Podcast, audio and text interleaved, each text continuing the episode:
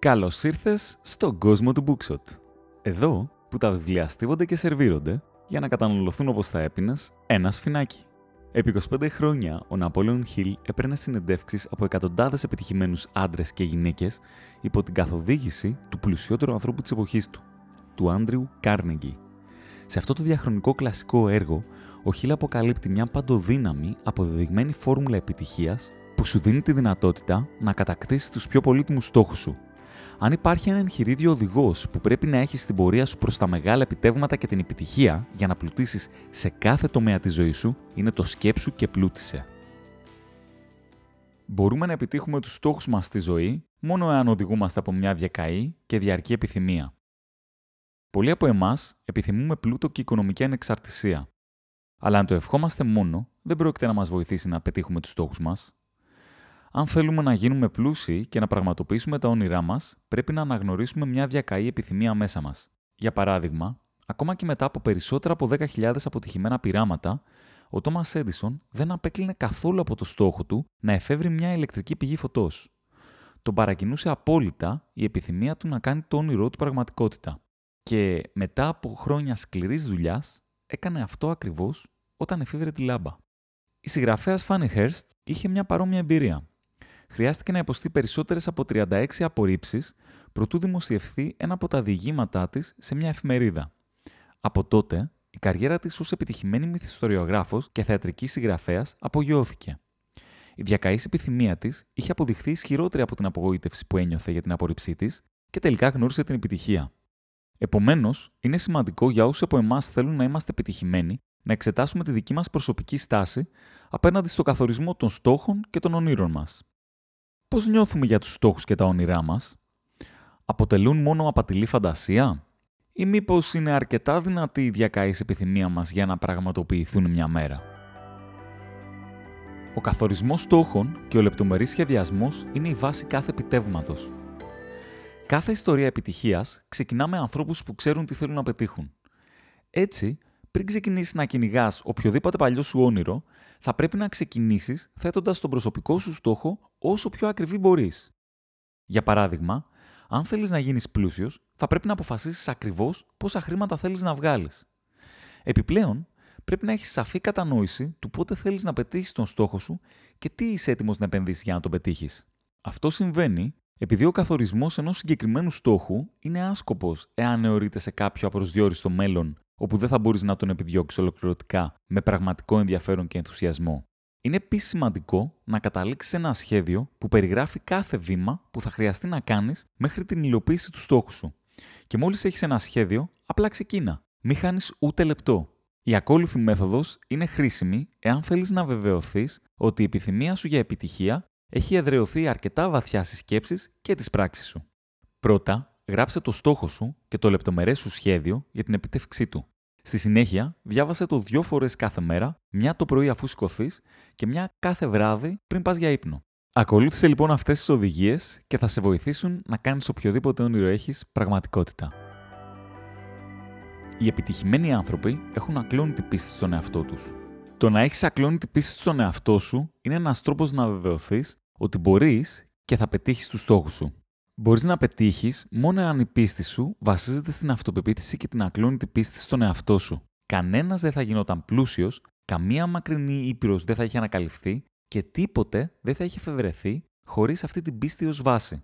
Ένα χαρακτηριστικό παράδειγμα της δύναμης της πίστης αποτελεί ο Μαχάτμα Γκάντι.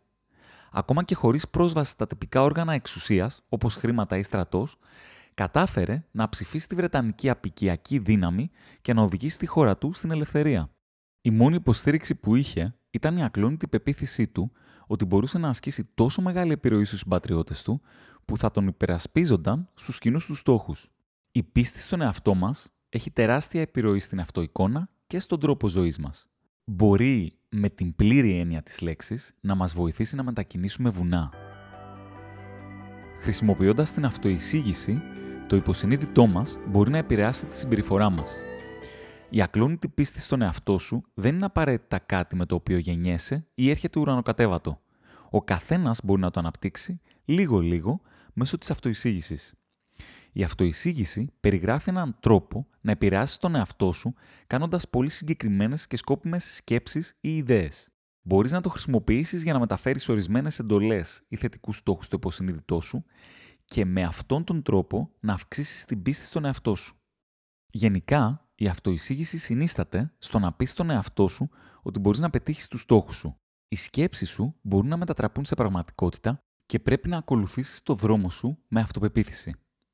Όσο περισσότερο χρησιμοποιείς την αυτοεισήγηση, τόσο πιο πιθανό είναι ότι θα σε βοηθήσει να πετύχεις. Εάν αποτυπώσεις τις επιθυμίες και τους στόχους σου στο ασυνείδητό σου, θα κατευθύνει όλες τις σκέψεις και τις πράξεις σου προς την πραγματοποίησή τους. Η γνώση είναι δύναμη, αλλά δεν χρειάζεται να είναι αυτό που έμαθες στο σχολείο. Η γνώση μπορεί να διευκολύνει πολύ την επίτευξη των στόχων στη ζωή σου. Το μόνο που έχεις να κάνεις είναι να λάβεις υπόψη μερικά βασικά σημεία. Πρώτα απ' όλα, πρέπει να πάρεις την παραδοσιακή έννοια της γνώσης και της εκπαίδευσης και να τα πετάξεις στα σκουπίδια. Αυτό γιατί το να είσαι γνώστης ή καλά μορφωμένος δεν περιορίζεται στην απόκτηση απολυτηρίου λυκείου ή πτυχίου πανεπιστημίου. Οι λεγόμενοι αμόρφωτοι άνθρωποι μπορούν επίσης να γνωρίζουν πολλά, όπως έδειξε ξεκάθαρα ο Χένρι Φόρντ. Αν και δεν τα κατάφερε στο Λύκειο, δεν τον εμπόδισε αυτό να ιδρύσει μια βιομηχανική αυτοκρατορία και να κερδίσει εκατομμύρια. Αν θέλεις να είσαι επιτυχημένος, δεν χρειάζεται να γεμίζεις το κεφάλι σου με πάρα πολλά γεγονότα. Είναι πολύ πιο σημαντικό να αποκτήσεις τις σωστές εμπειρίες και γνώσεις, να χρησιμοποιήσεις τις δικές σου δυνάμεις και να εκμεταλλευτείς πλήρως τις δυνατότητές σου. Η πιο σημαντική βάση είναι η προθυμία να συνεχίσεις να μαθαίνεις σε όλη σου τη ζωή. Το να εφησυχάζεσαι είναι ο χειρότερος εχθρός σου. Αντίθετα, πρέπει να είσαι πάντα έτοιμος να επεκτείνεις ενεργά και εύστοχα τις γνώσεις σου. Υπάρχουν πολλοί διαφορετικοί τρόποι για να το πετύχεις, όπως πηγαίνοντας στο πανεπιστήμιο, παρακολουθώντας βραδινά μαθήματα ή αποκτώντας πρακτικές εμπειρίες. Εξίσου χρήσιμη είναι η ικανότητα να γνωρίζεις πού μπορείς να βρεις τη γνώση που χρειάζεσαι, γιατί δεν χρειάζεται να γνωρίζεις τα πάντα μόνος σου. Αντίθετα, πρέπει να ξέρεις ποιον μπορείς να ρωτήσεις εάν χρειάζεται να μάθεις κάτι είναι συνήθως πιο πρακτικό και παραγωγικό να περιτριγυρίζεις από ένα δίκτυο ανθρώπων που μοιράζονται τις εξειδικευμένες γνώσεις τους παρά να προσπαθήσεις να τις αποκτήσεις όλες μόνος σου. Το εργαστήριο της φαντασίας. Εκεί όπου μπορούμε να κάνουμε τα όνειρά μας πραγματικότητα. Κάθε ιστορία επιτυχίας ξεκινά με μια ιδέα. Και πίσω από κάθε ιδέα κρύβεται η φαντασία. Είναι ουσιαστικά το δημιουργικό εργαστήριο του μυαλού μας που μεταμορφώνει τα όνειρά μας σε ιδέες και τις ιδέες μας σε πραγματικότητα. Αυτή η φανταστική ικανότητα έχει δύο διαφορετικές μορφές. Τη δημιουργική φαντασία και τη συνθετική φαντασία. Χρησιμοποιώντας τη δημιουργική μας φαντασία, είμαστε σε θέση να καταλήξουμε σε εντελώς νέα πράγματα. Έξυπνοι συνθέτες, οικαστικοί καλλιτέχνες και συγγραφείς χρησιμοποιούν αυτή τη λειτουργία για να δημιουργήσουν έργα που δεν μοιάζουν με οτιδήποτε είχε γίνει πριν.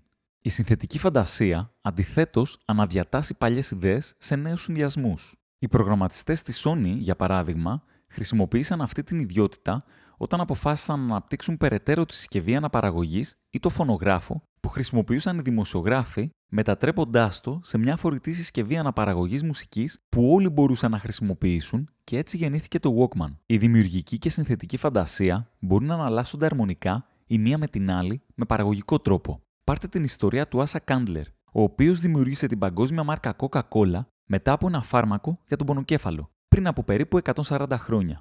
Αν και δεν ήταν ο ίδιος ο Κάντλερ που σκέφτηκε τη συνταγή της Coca-Cola, την αγόρασε από ένα φαρμακοποιό για 3.000 δολάρια και στη συνέχεια ανέπτυξε έξυπνα σχέδια και στρατηγικές marketing που μετέτρεψαν το προϊόν σε τεράστια επιτυχία. Εάν θέλεις να κρατήσεις τη φαντασία σου σε εγρήγορση, πρέπει να την προκαλείς και να την εθαρρύνει. Και μπορείς να το πετύχεις διεγείροντά τη και διατηρώντας την ενεργή, εκπαιδεύοντάς τη σαν μη. Όσο πιο συχνά τη χρησιμοποιείς, τόσο πιο παραγωγική και δυνατή θα γίνεται.